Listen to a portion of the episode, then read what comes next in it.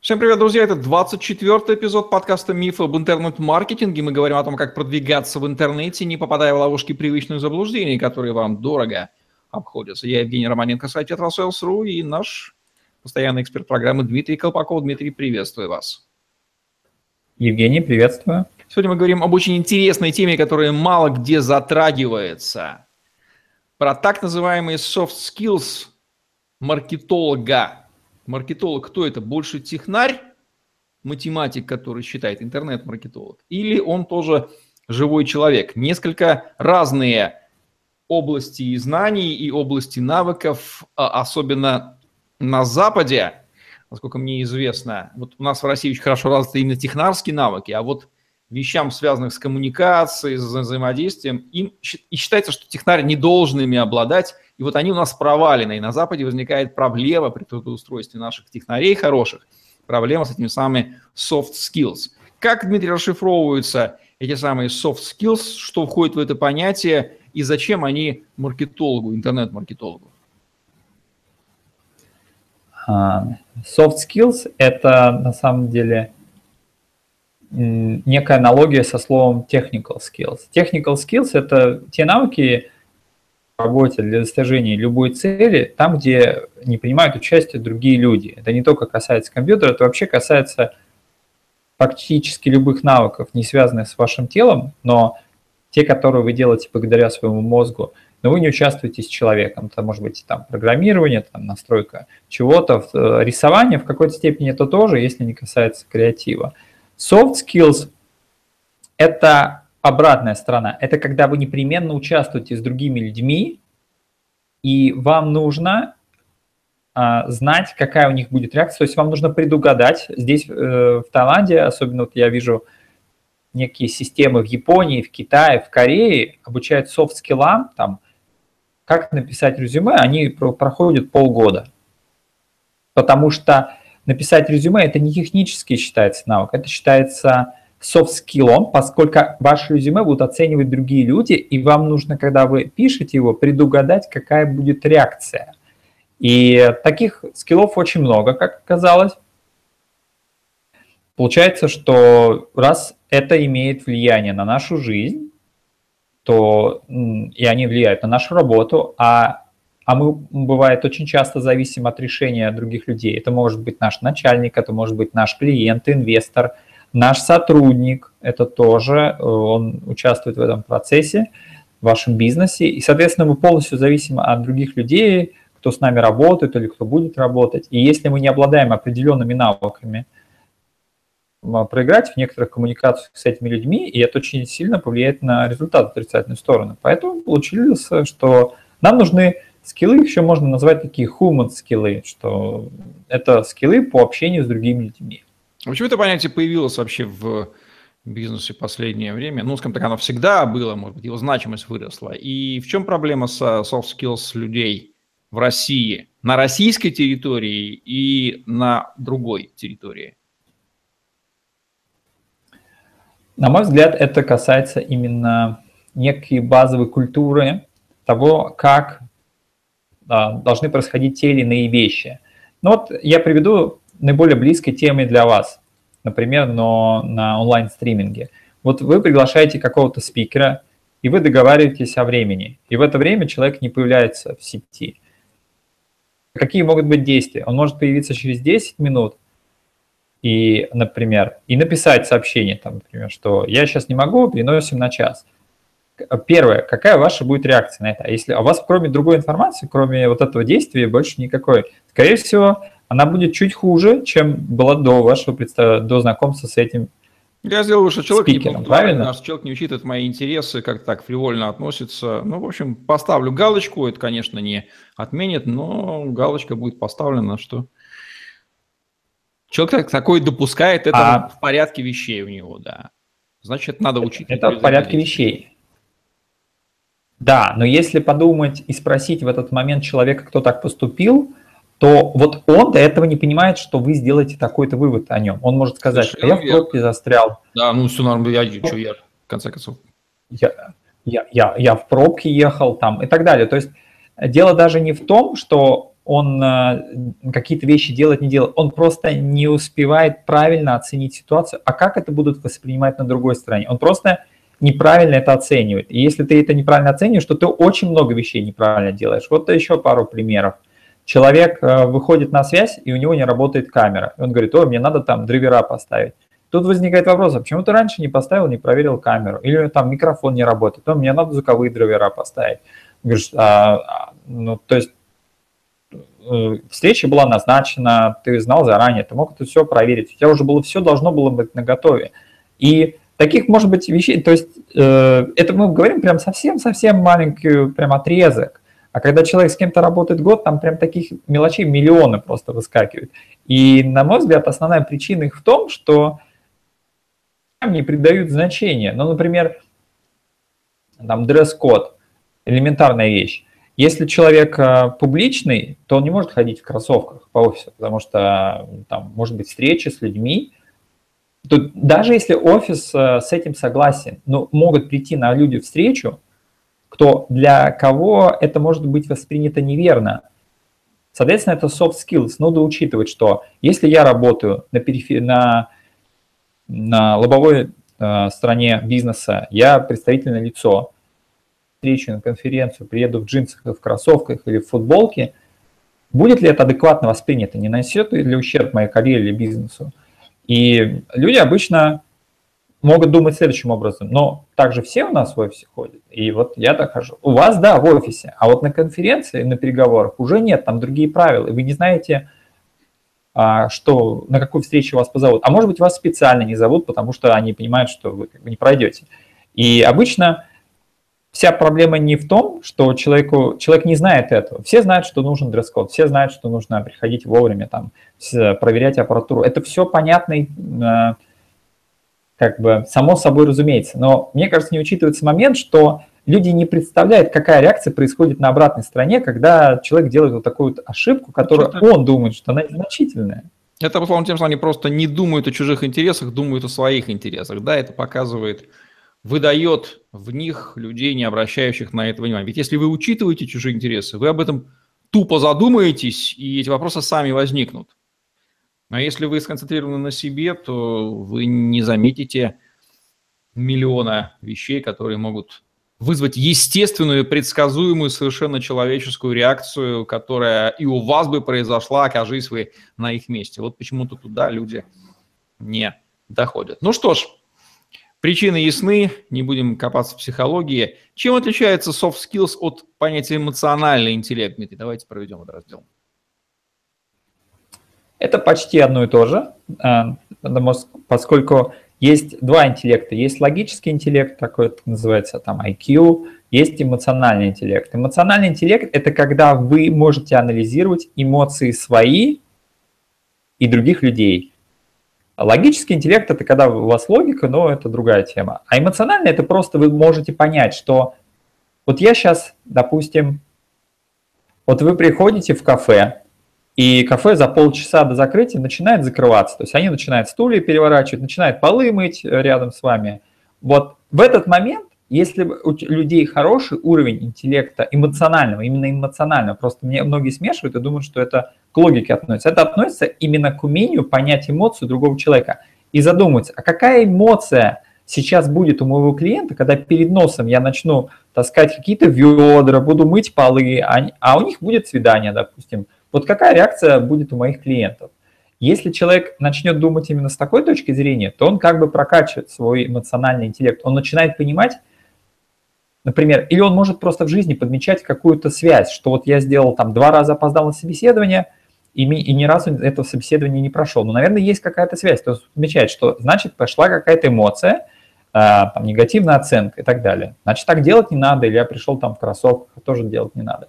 Но в чем разница между двумя этими понятиями? Soft skills – это навык, как эту решить проблему, а эмоциональный интеллект – это навык, как ее распознать. То есть вы видите ситуацию, а skills – это вы знаете, как ее решить. То есть можно сказать, что soft skills – это уже уровень выше. То есть не, одно дело, когда вы не умеете писать э, письма, вы понимаете, что если вы сейчас пишете письма, их, их вам не отвечают значит, вы вызываете неправильные эмоции у людей, кто читает ваши письма. А soft skills – это правильно писать письма так, чтобы вам отвечали. Это уже на уровне решения. Проводя аналогию с Customer Journey путем клиента, можно привести такое определение, а, видимо, эмоциональный интеллект. А, это понимание того, какие эмоции, возможно, с высокой вероятностью испытает человек там-то, там-то, и предусмотрительность в этом отношении, чтобы это произвело эффект немножко такой вау, немножко такого уважения, правила взаимного обмена, ну, то есть то, что русским словом предусмотрительность, да, описывается. Предусмотрительность на уровне людей, на уровне э, человеческих эмоций. Окей, несколько ошибок в области эмоционального интеллекта в жизни и в бизнесе. Примеры можно привести? Конечно, масса примеров. Ну, например, я часто встречаю такое выражение у там, свежепереехавших русских, что там, иностранцы, они не искренне. Потому что когда они у них спрашивают, когда иностранец к ним обращается, он говорит там «Hi, how are you?» И русскоязычный обычно начинает рассказывать, как они приехали, как они искали отель и так далее. А европейцу это неинтересно, потому что он с ними просто поздоровался. То есть они неправильно интерпретируют, а, что в этой ситуации уместно, а что в этой ситуации неуместно. То есть, конечно, они дословно перевели там «как дела», но в России тоже есть такое выражение «как дела», но с новыми людьми это не всегда уместно рассказывать э, всю подноготную своей жизни. Нужно понимать, в какой ситуации вы сейчас э, в правильном свете, а в какой нет. То есть нужно это балансировать, причем даже это может быть одна и та же фраза, от того, кто это говорит, в какой момент это говорит, знаете этого человека. Нужно балансировать нужно понимать.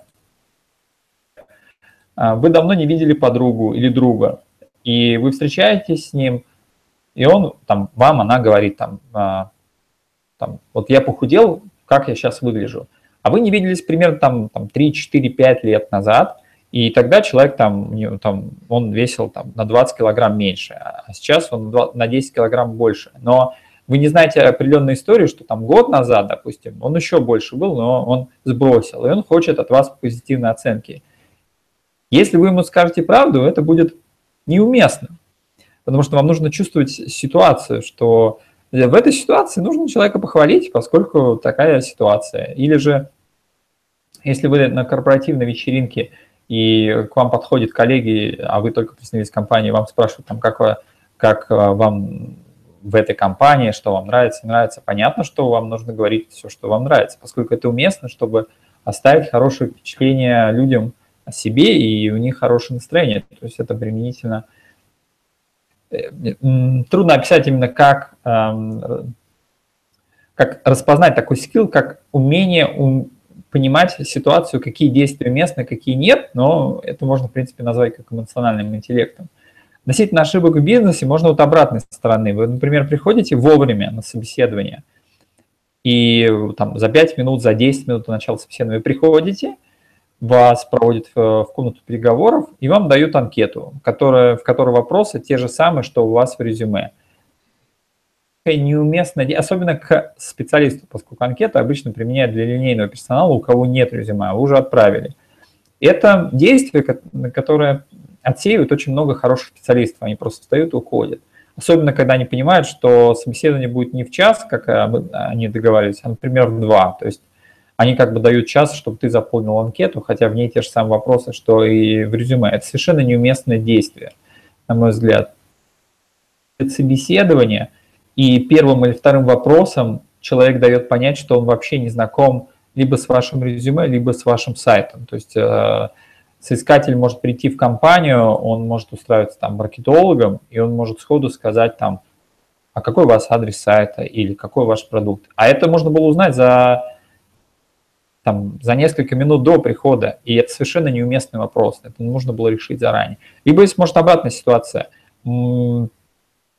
HR или э, менеджер, кто вас собеседует, он может не познакомиться с вашим резюме, и он, например, ищет аналитики, он может спросить там, а вы работали там с Google Analytics или с Excel? Это совершенно банальный вопрос, и он, ну, как бы, он ставит ситуацию очень э, неуместно для всех, потому что понятно, что человек в этой сфере, он уже работает, это его основной инструмент, этот вопрос совершенно неуместен, но вот пару таких вопросов, и человек не, не будет работать в этой компании, поскольку он чувствует, ну, что-то не то, у него плохое впечатление останется.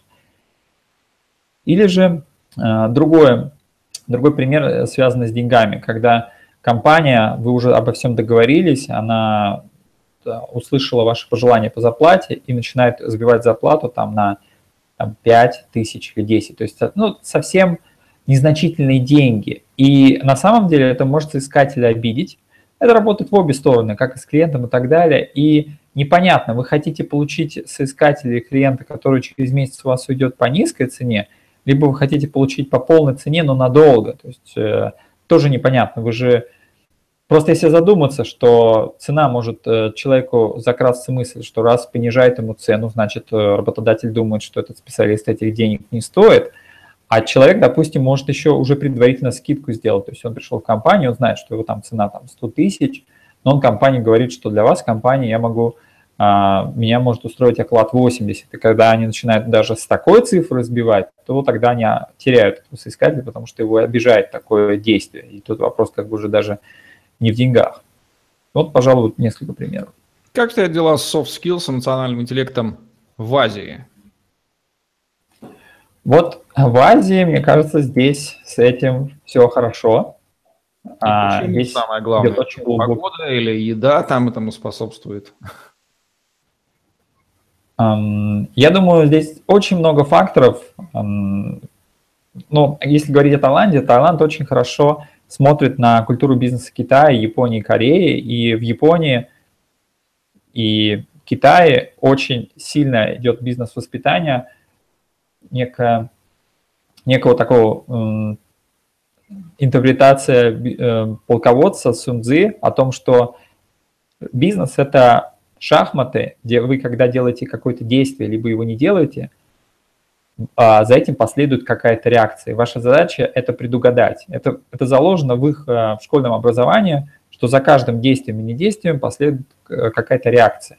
если вы понимаете, какая реакция последует, вы уже на коне. Это как бы их в основе, это касается именно в общении с людьми. Если говорить о примерах, Э, например, если вы в Японию приезжаете или в Корею, первое, с чем вы столкнетесь, когда вы будете общаться с компаниями, вам сразу же дают визитку человека, сразу же. Для европейцев визитка – это непонятная, непонятная картонка, ну, как бы можно потом обменяться. Почему надо в начале встречи? Непонятная вещь. Для азиатов есть несколько логических выводов. Во-первых, как в предыдущем примере, если вы аналитики, у аналитика спросите, работает ли он в Excel, на этом этапе ваша беседа закончена. Просто потому что он будет думать, под каким прилогом уйти. Если вы не получили визитку человека, и перед вами программист высокого уровня, и вы скажете что-нибудь там, а, вот мы верстаем там вот такой-то модуль, сможете ли вы это сделать, это сомнение над каким-то совсем простейшим его навыком, это очень сильно большое оскорбление. Поэтому перед тем, как что-то не ляпнуть лишнего, они хотят понять, кто перед ними, и они обязательно обмениваются визитками, что вот этот генеральный директор, а этот человек по маркетингу. Соответственно, дальше какой вывод надо сделать? Если ты знаешь, что этот человек специалист в этой теме, то если ты хочешь дать ему совет в этой теме, ты должен быть как минимум на равных с ним. А вообще совет может давать человек выше ранга. И более того, здесь есть даже правило такое, как учитель-ученик – вообще не спускается до уровня ученика, и он не дает никаких советов, если ученик их не просит. То есть э, все движение идет вверх. То есть если человек находится ниже рангом, он может обратиться к нему за помощью. Но наоборот, когда человек выше рангом, он предлагает свою помощь, это считается, это считается неприличным, это считается таким низко, низкого воспитания. Ну и плюс, на мой взгляд, это неэффективно. Если человек не хочет учиться, то ему советы твои не нужны. А вот когда человек хочет учиться, то, конечно, его совет поможет. Дальше, если типа пример, у них очень сильно развит этикет столовые, э, рестораны точнее. Э, если, допустим, самый банальный пример, они никогда не начинают э, есть, пока всем не принесут блюдо, потому что вы тем самым во-первых, вы посылаете сигнал, если вы начинаете первый есть, не дожидавшись других, вы даете понять людям, что вам не важно а, дождаться других, вам важно быстрее наесться самому. Это может воспринято быть плохо, и они не рискуют этим. Во-вторых, вы отделяетесь от группы, и тем самым вы э, себя, э, группа может воспринять, что вы пытаетесь себя поставить выше. Такие вещи, они уже на каком-то таком тонком уровне, и очень периодически даже иногда думаешь, они, они уже даже на уровне этикета, кстати, уже входят, то есть это можно даже приравнять как одним и тем же. Этикет, в принципе, это правило приличия, так, как себя надо вести, чтобы другая сторона себя а, не подумала о вас плохо. В принципе, это уже даже расписанные правила эмоционального интеллекта, как нужно действовать в тех или иных ситуациях, но даже в том же ресторане. И еще пару примеров. А, если говорить о, например, улыбках в Таиланде, известно, что Таиланд – это а, страна улыбок. Это зашито в менталитете их эмоционального интеллекта, о том, что наша задача каждого из нас, как э, человека, когда мы выходим на улицу, нам нужно одеться. То есть мы должны быть э, готовы к э, тому, чтобы показать себя миру. И это касается и ваших эмоций тоже. Вы когда выходите, ваше, ваше плохое настроение, есть оно у вас нету, это никого не интересует, вы его оставляете дома, если хотите. Точнее, если у вас оно есть, то вы не, каса... вы не должны касаться как грязной одеждой вы не должны касаться людей, так и своим плохим настроением, потому что то, что у вас плохое настроение, другие люди в этом, скорее всего, не виноваты. Поэтому они выходят, и они стараются держать свое настроение в тонусе. То есть это часть их культуры, что я не должен а, выносить свою там, ссору или свое плохое настроение на людей. Я должен решить этот вопрос сам. Это мои эмоции, и мне нужно с ними работать. Потому что иначе другие люди могут подумать, что вы, во-первых, вы не обладаете этими навыками, значит, вы не сдержаны, вы нестабильны, вы не умеете держать удар жизни, вы ломаетесь очень быстро. И, ну, это много-много-много таких. Вообще, мне кажется, азиатский этикет, он, он просто огромен. Там, может быть, если там в ресторанах это там, допустим, там сотни правил, в том, как вести переговоров, там 300-400 правил и так далее. Но все заложено в том, что какая будет эмоция, и после определенного опыта они понимают, что эмоция будет не в нашу пользу, поэтому корректируем немножко поведение. И они в этом очень сильно преуспели, и у них создалась просто огромная библиотека. Если просто расписывать эти правила, можно просто взять э, комнату, обставить книгами, она будет полностью забита, и это просто будут правила просто по отдельным каким-то ситуациям. Ну что же, очень интересно. Я думаю, здесь, да, конфликт мировоззрения европейского, западного, азиатского. Нам туда ехать поучиться эмоциональной чувствительности. Давайте рассмотрим примеры, ну не примеры, а правила применения, ситуации применения soft skills там, в обычной жизни, при собеседовании, в работе, в коллективе. Ну, начнем с обычной жизни. Обычная жизнь, давайте начнем, на мой взгляд, с телефона. У нас сейчас есть у всех телефоны, но я вижу, что не все люди знают, как ими пользоваться в эмоциональном плане. Ну, например, вы звоните человеку, а, кто вас знает, и вы, его, ваш номер есть у него в адресной книге. Он видит, что он пропустил ваш, ваш звонок. И не дождались никакой реакции. Какие ваши действия? Во-первых, какие ваши эмоции? Возможно, вас это может обидеть.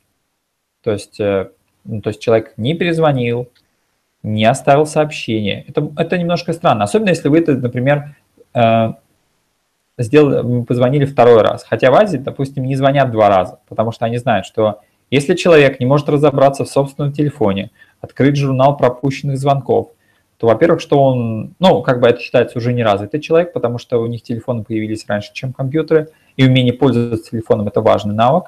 Во-вторых, тем самым вы можете сообщить своему собеседнику, что его звонки, его сообщения, тоже сообщения касается, для вас не важны.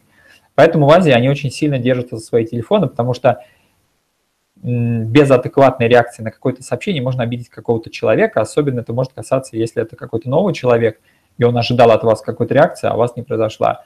Другой пример, он уже может касаться бизнеса чуть-чуть, что когда происходит звонок, и э, особенно если вы договорились о звонке, то человек разговаривает в каком-то шумном месте. И у другой стороны у человека может быть мысль такая, неужели он не может локацию поменять? Вот мы, особенно если мы договорились о времени, то есть какой-то шум, грохот. То есть ему настолько вот не важно, что он э, именно вот в таком шуме со мной разговаривает. Встань ты в... А он может там куда-то бежать, что-то делать, там связь может пропадать. И это такой, такой общечеловеческий навык, то есть, что если ты человеком звони, э, созвонился, то ты с ним разговариваешь, но ты разговариваешь не в шумном месте. И если ты видишь, что он с тобой хотел связаться, так свяжись с ним тоже. Это совершенно простые навыки, но ими пренебрегают, и когда этот навык закрепляется, он приходит в бизнес – то в бизнесе таких людей просто расстрел сразу же. То есть они вылетают из бизнеса очень быстро. Одна, две, три ошибки, все, с этим человеком перестают иметь дело, потому что понимают, но если уж человек даже журнал звонков не может заглянуть, а если он может заглянуть, и он считает себя, считает действием, что неважно, человеку перезвонить, то тогда с ним работать не будем. То есть ответная реакция поступит моментально. Просто корень проблемы идет именно из э, жизненных, жизненного применения телефона, потому что один из другого развивает. Идем дальше, это e-mail. Многие люди пишут e-mail немножко неверно, и потом, опять же, то же самое, этот навык закрепляется, он переносится в бизнес-среду, а в бизнес-среде он умеет более жесткие последствия. Если вы не умеете писать коротко и ясно e-mail, то в итоге никто на них отвечать не будет. Дальше, нетворкинг. То, то же самое. Если вы не умеете заводить связи с другими людьми адекватно, то в бизнесе вам будет очень сложно с ними заводить. Если в жизни вы рассчитываете на то, что вы можете кому-то написать и сказать там, а, мне нужна помощь, или я приехал в новый город, а, покажите мне город, это в жизни еще как-то прокатить может. А, если это касается бизнеса, это не прокатит. Вы не можете знакомиться с людьми и просить о чем-то у них. Если вы начали коммуникацию, вы должны предложить какую-то услугу, какую-то помощь, какую-то ценность для именно этого человека. Это уже переносится на бизнес – но навык нужно шлифовать именно из жизни, что если вы хотите завести знакомство, то в первую очередь думайте не о том, как э, вам, вот вам нравится там эта девушка, или там этот человек очень веселый, вы хотите с ним провести время, или там, допустим, это хороший тренер спортивный, он вас... Понятно, это то, что вам нужно, но если вы не задумаетесь о том, что нужно именно этому человеку, то связь с ним будет очень быстро потеряна, а в бизнесе она будет вообще моментально потеряна. И еще, пожалуй, два навыка я бы отнес к жизни. Это умение учиться. Если вы не думаете о том, как учиться, где учиться, как ускорять навыки, как составлять, с кем обмениваться, каких учителей ценить, не ценить, то фактически потом этот навык может стать очень большим стопором в вашей карьере. Поскольку если вы медленно учитесь в наш век, то вы выпадаете просто из жизни, потому что я вижу, как китайцы, корейцы, японцы, они учатся по, там, по 12, по 13 часов в день. И они учатся реальным технологиям, они учат там digital маркетинг, программирование и так далее. Они учат реальные навыки, реальные soft-навыки, с которыми они выходят и работают. И если вы не, не будете с ними конкурировать, там 5, 10, 12 лет и все, и особенно когда все будут знать английский, на мировой арене будет очень сложно с ними конкурировать.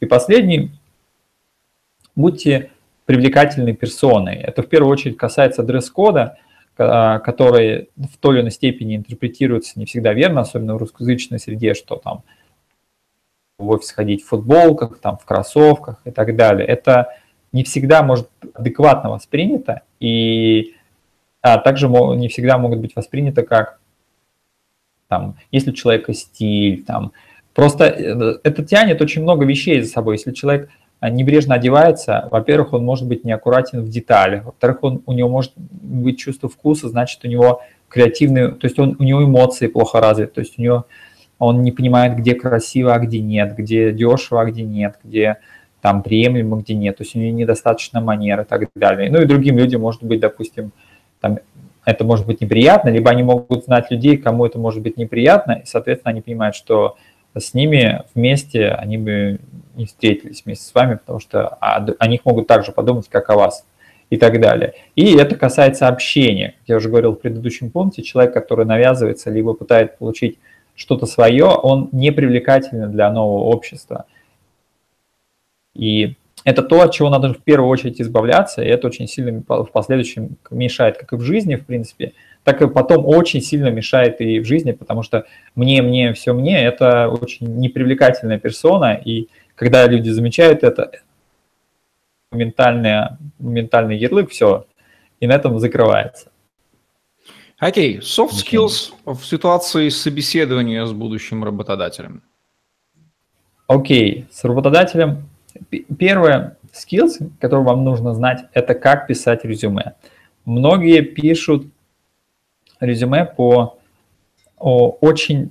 Там очень много ошибок. Во-первых, оно бывает непонятно, во-вторых, оно может быть очень длинным, там может быть не быть фотографии. Когда нет фотографии, там многие говорят, программисты, зачем мне фотография, а, там, я же программист и так далее. Да, но когда у вас нет фотографии, например, здесь, вы от чего-то прячетесь.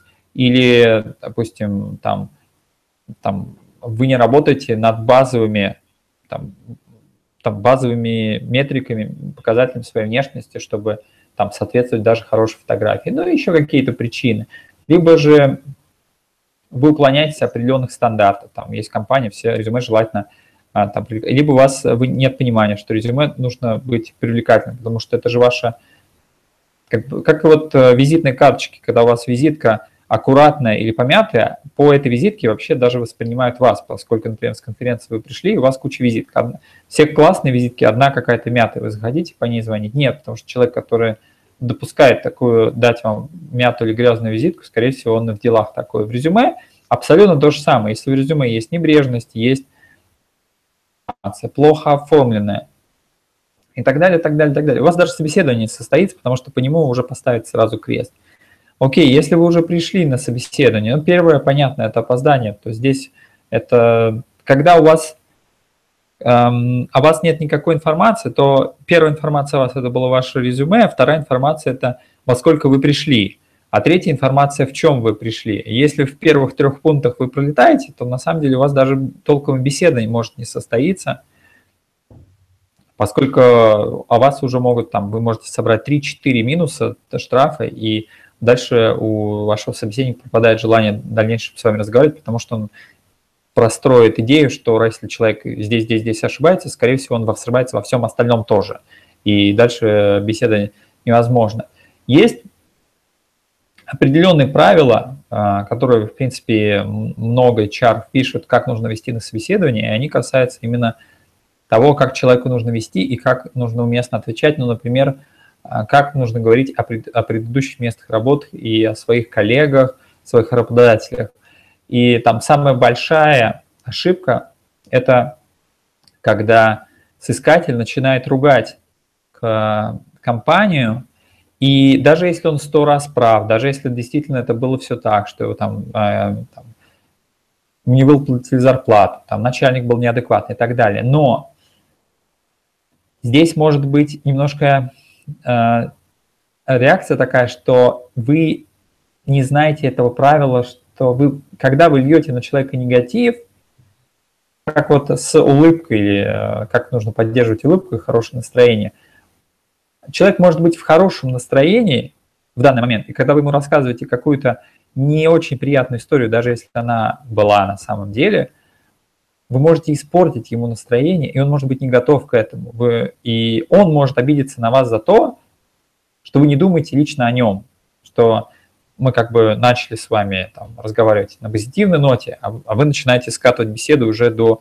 каких-то неприятных деталей. И многие вещи это надо пустить. Нужно понимать, в какой ситуации это будет уместно, а в какой нет. И могу сказать, что когда вы первый раз знакомитесь с людьми, лучше крайности не касаться но многие собеседования проходят в каких-то крайних вариантах, и это может, э, ну, это ставит сразу крест на человеке по многим причинам, там уже мной названы, или есть какие-то иные причины. Ну и последний собеседование, классический вариант, это когда человек не умеет представлять свои навыки, или он э,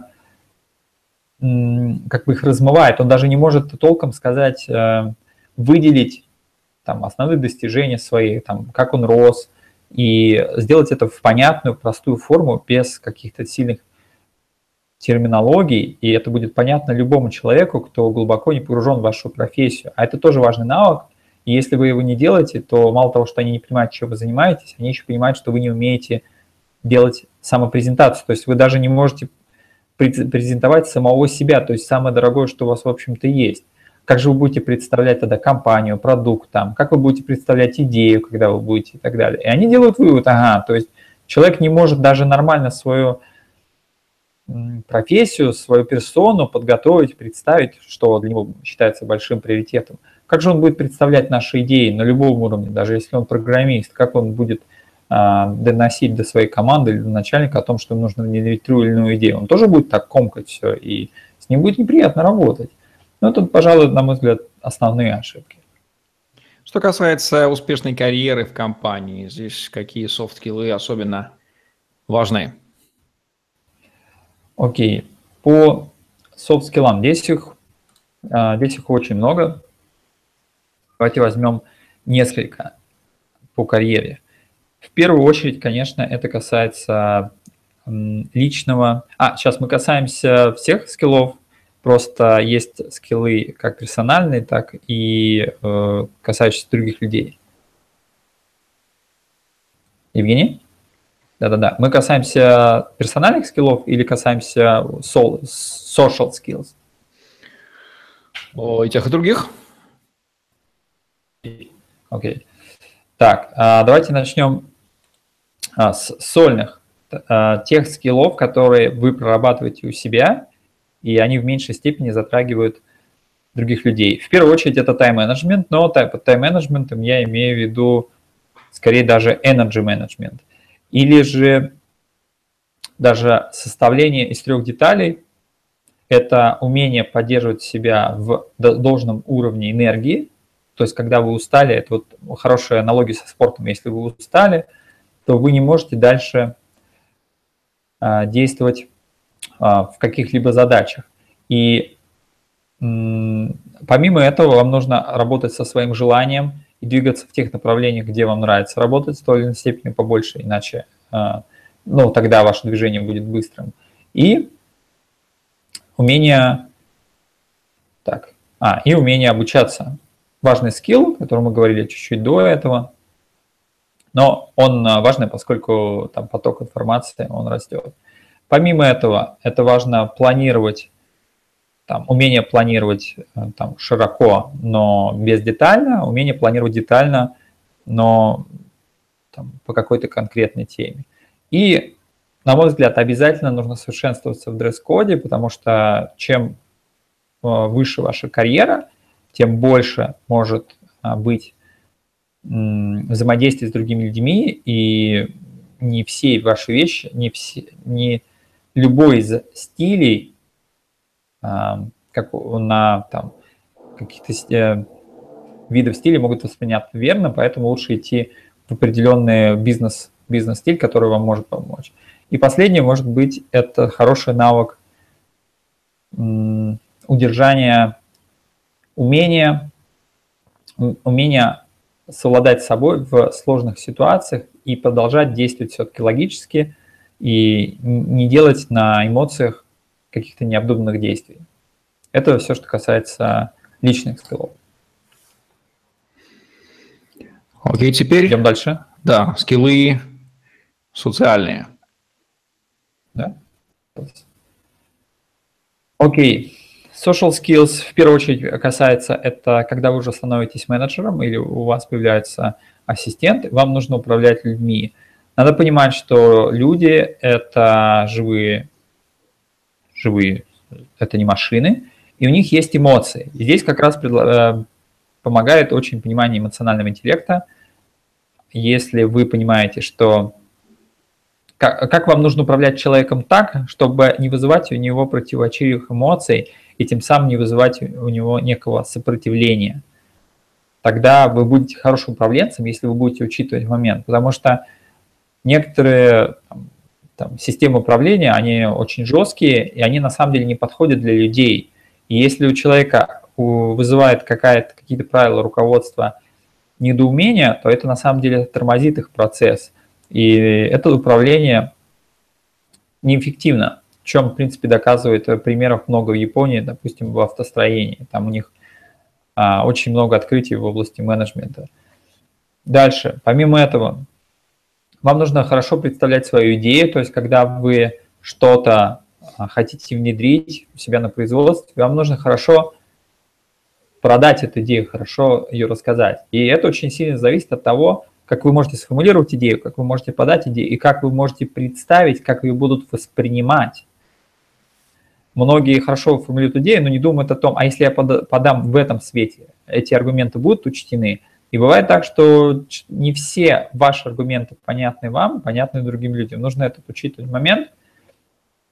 Очень хорошим примером может быть сейчас я нашел очень много инвест-шоу, есть и на русском языке, например, акулы бизнеса, где приходят стартаперы, и они предлагают свою идею. И вот там вот этот классический пример, когда стартапер начинает говорить на своем языке. Он говорит, там, мы выиграли те-те-те титулы и так далее. И прям видно, что он не задумался о том, а тому, кто он представляет, эти вообще аргументы ему вообще понятны они, он как на них отреагирует. То есть оценки не было предварительной никакой. Он просто так же говорит, как он бы представлял другим стартаперам. Но он не учитывает, что таких шоу обычно является присутствие на них Дмитрия Потапенко, который характеризуется фразой «я бы за слово «стартап» расстреливал бы». Вот и расстреливает, пока в формате телешоу. Да, Дмитрий Потапенко участвует в многих таких шоу, но я очень, я очень ценю, что возможно, благодаря нему эти шоу вообще есть. Потому что если бы их нет, вы не могли бы взять посмотреть пример. И, на мой взгляд, это делает некую архитектуру. То есть, если люди видят, как другие косячат, то в какой-то момент они понимают, что ну, надо подняться выше. Например, Дмитрий Потапенко всегда спрашивает, на что вам нужны деньги э, и сколько. И было очень забавно, что я так понимаю, что многие участники уже знали, что он вопрос этот задаст, даже если они за кулисами ждут своей очереди, то они могли бы хотя бы подготовить на этот вопрос. А для многих это было как озарение, хотя они же видели, что, в принципе, подход повторяется к одному, к следующему участнику. Это можно было подготовить. Что можно еще помимо этого упомянуть? Ну, это, конечно, навыки публичных выступлений. Это как бы отдельная тема, но э, чем выше вы понимаете по карьере, тем больше вам нужно доносить свою идею до, до других людей, и этот навык нужно в любом случае прокачивать. И последнее, может быть, это составление презентации и составление неких планов, ну и, собственно, презентации, но уже в таком неком и цифровом виде, когда вы это готовите, и с, вместе с вашим публичным выступлением. Все вместе это даст вам как и там, сольные скиллы, и персональные, и социальные. А вы сможете и сами совершенствоваться, готовиться к встрече людьми и влияние на них. То есть действительно, если вы понимаете, что люди будут воспринимать. Здесь нужно просто понять, что вы не можете заставить людей воспринимать вашу идею, вы не можете заставить людей работать, но вы можете сделать так, чтобы ваше действие, которое вы предлагаете, людям нравилось, тогда они сами пойдут навстречу. И вся наука про софт-скиллы и про эмоциональный интеллект, она говорит о том, как из большого выбора действия выбрать действие, которое вызовет у человека положительную реакцию, а значит, он пойдет навстречу. Тем самым вы вызовете, вы выиграете оба, в общем-то. И теперь уже все, поэтому, на мой взгляд, жесткие методы, они не работают, поскольку жесткие методы вызывают у человека негативные эмоции, у него возникает сопротивление, почему там многие большие организации, в них жесткое управление, и они очень медленно двигаются, потому что они сверху спускают какое-то указ, его никто не делает, пока начинают за это наказывать, потом его делают для галочки, потом опять наказывают, потом учатся, как делать для галочки, чтобы не было понятно, что это для галочки и так далее, и так далее. Хотя если бы они попытались влиять с позитивной ноте, то люди идут на позитив очень открыто, но это требует определенной эмоционального интеллекта и soft skill ов. Дополню интересным наблюдением soft skill ы, как мы уже понимаем, эмоциональный интеллект, они идут рука об руку с навыками продаж, где-то пересекаются. Так вот, в потестарных обществах, то есть построенных на принуждении силовом, к которым традиционно относятся общества не западные англосаксонского типа, а азиатские, но, как мы сейчас видим, не все. Ну, Россия классический пример такого общества с тысячелетним принуждением.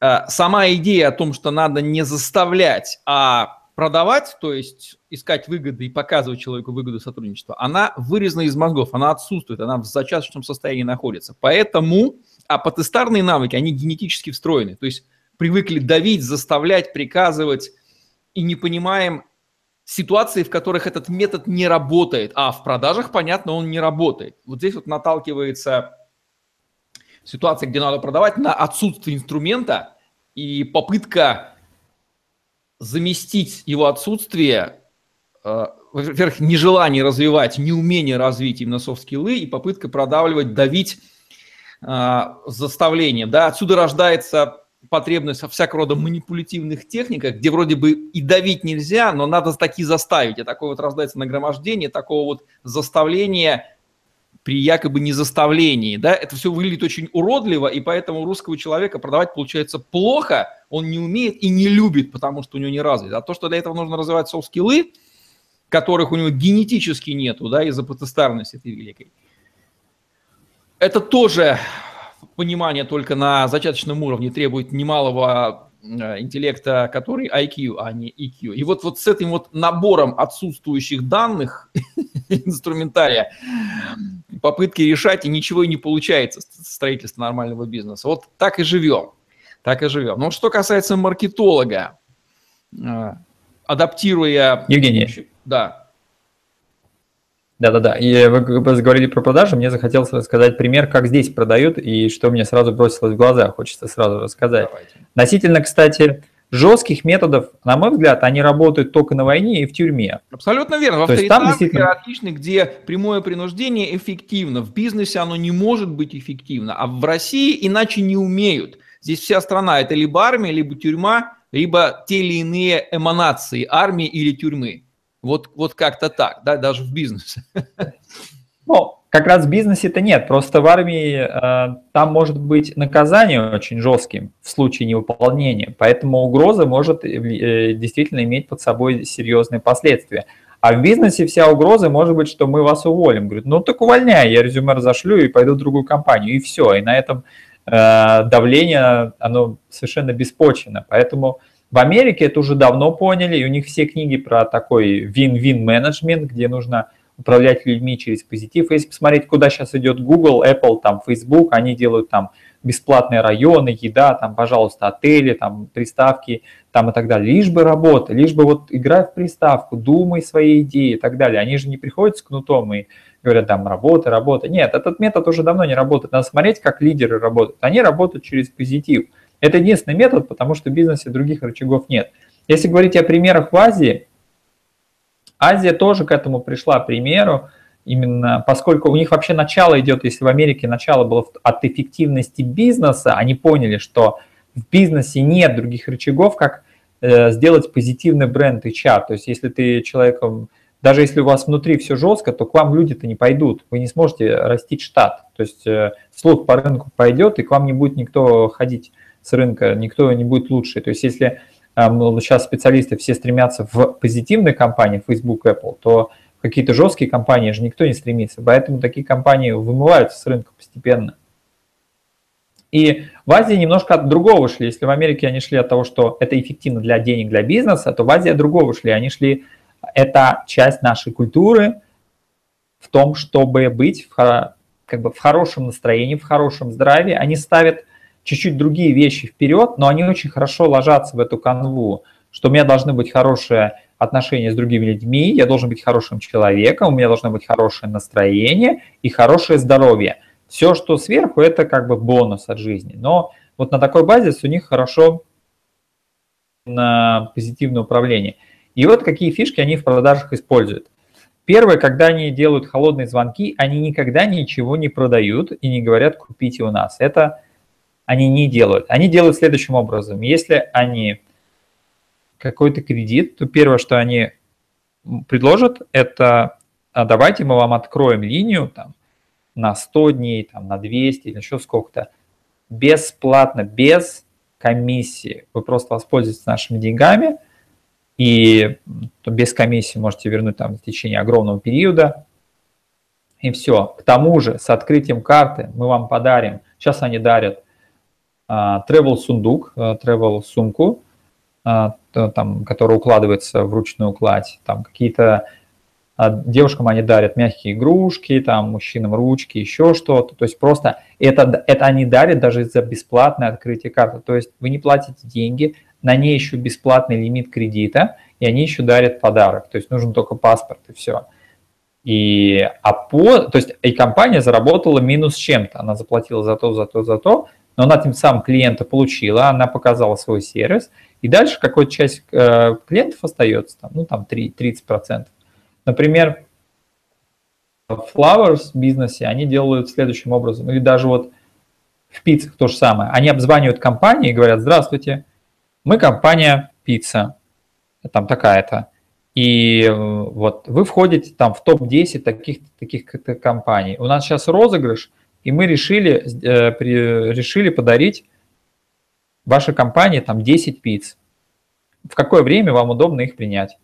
Они, вот э, я видел, как вот наша компания так звонили. Мы говорим, ну хорошо, вот в 5 часов. Они привозят 10 пиц бесплатно. С одной стороны, для бизнеса это как бы минус. Но на самом деле – когда ты общаешься с правильными людьми, то есть компания, это уже в принципе устройство, которое сделало продукт, то есть она что-то произвела, она может оценить твой поступок.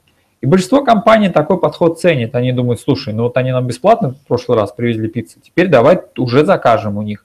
И они становятся постоянными клиентами. Они просто заказывают даже из повторная одна продажа всегда почти есть, потому что они просто заказывают из уважения. То есть они говорят, слушай, ну хорошая пицца была тогда, давай еще раз закажем, но уже платную и никаких вопросов. То есть это даже как бы часть такой культуры. И у них все продажи основаны на том, что вот в фитнесе они дарят там полугодовую карту бесплатно или там несколько месяцев э, вместе с консультациями в пиццу, там цветы могут э, тоже сказать, что там у вас салон, давайте мы вам привезем там несколько цветов там для ваших клиентов бесплатно, просто ради теста и так далее. И вначале они продали эту идею, а потом они уже, уже с сделав лояльным человека, потом начинают каких-то платных услуг разговаривать. То есть они, ну вот, на мой взгляд, они разворачивают идею, как раз касается нашего выпуска про инновационный маркетинг, что маркетинг без входа к клиенту, на мой взгляд, уже практически невозможен. Уже, он уже вошел даже на уровне не только цифровых товаров, но и на уровне реальных товаров, что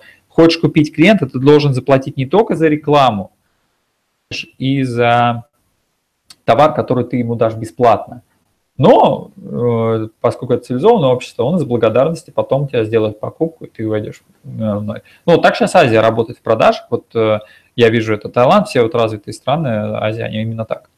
Для маркетолога есть какие-то дополнения относительно социальных и сольных скиллов а, по сравнению с общими принципами, которые мы рассказали для карьеры? На мой взгляд, нет там, может, какие-то детали, уже мелочи будут, которые, до которых э, человек может дойти, в принципе, сам просто. в, целом, может... в, целом, в целом их открыли, да? Открыть саму концепцию. Вот я могу еще один пример привести. Сейчас я вспомнил. Как компания из-за 20 долларов а, потеряла сотрудника.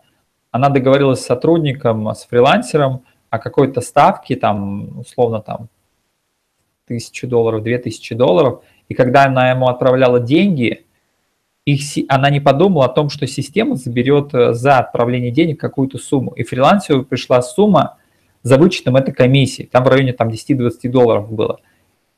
И фрилансер у компании спросила, а мне пришло на 10 там, долларов меньше. Она говорит, так это же комиссия за отправление. То есть они же с нас спросили, а, вот, и это обязательно мы не можем. И то есть и дальше что происходит? Фрилансер это обидело, потому что он подумал, ну неужели у компании даже нет на меня лишних 10 долларов? И дальше через месяц он ушел. То есть, э, как бы, ну, мне кажется, это очень показательный пример. То есть, э, мне кажется, это сэкономленное там 10-15 долларов того не стоили, там, учитывая, что они долго его искали и так далее.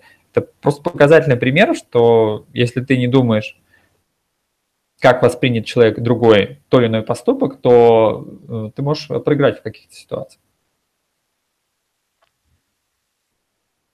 Да, ну и как можно развить свой эмоциональный интеллект и софт-скиллы? Несколько четких рекомендаций нашему человеку. Начнем с простого. Нужно изучить, а, возможно, все правила этикета, какие касаются вашей сферы – и попробовать понять, почему они появились и как они, как, на, как в случае их несоблюдения люди бы реагировали.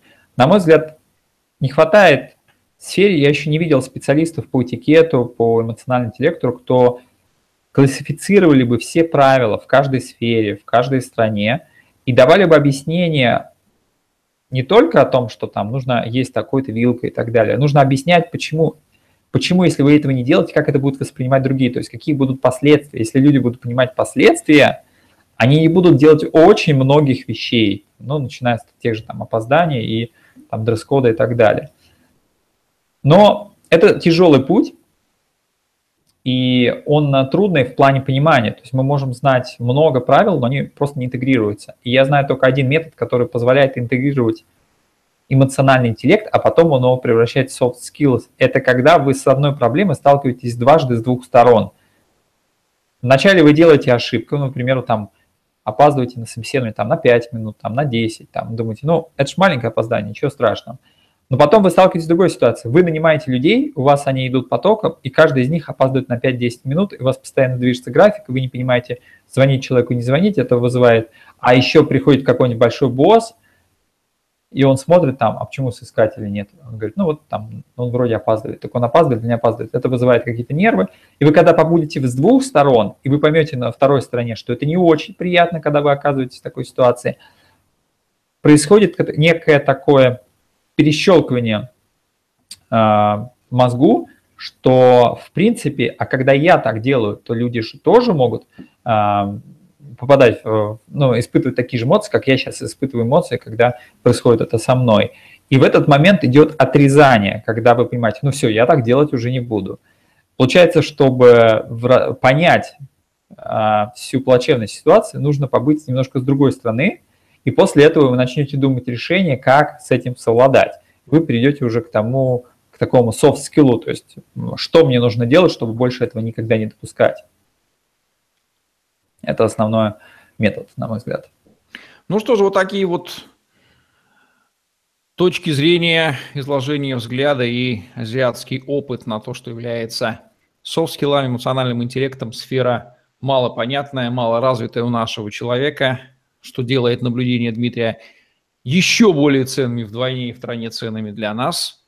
От Дмитрия Колпакова в подкасте «Мифы об интернет-маркетинге», где мы говорим о том, как продвигаться в интернете, не попадая в ловушки привычных заблуждений, которые вам дорого обходятся. Маркетологи тоже люди, люди взаимодействуют в команде, и без soft skills никуда.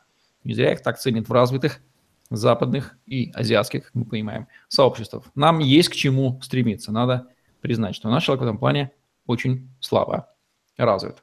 Пользуйтесь этими рекомендациями, все изложено предельно полно. Дмитрий Колпаков, Евгений Романенко были с вами. Ставьте лайк, подписывайтесь на наш YouTube-канал, чтобы не пропустить новые ежедневные видео с вашими любимыми экспертами. Развивайте, совершенствуйте ваши софт-скиллы, эмоциональный интеллект, повышайте собственную ценность на рынке труда и в коллективе, в общении, да, где угодно. Я думаю, что не нужно пояснять ценность этих навыков. Всем пока! Да, всем пока. И следующая тема будут мифы интернет-магазинов.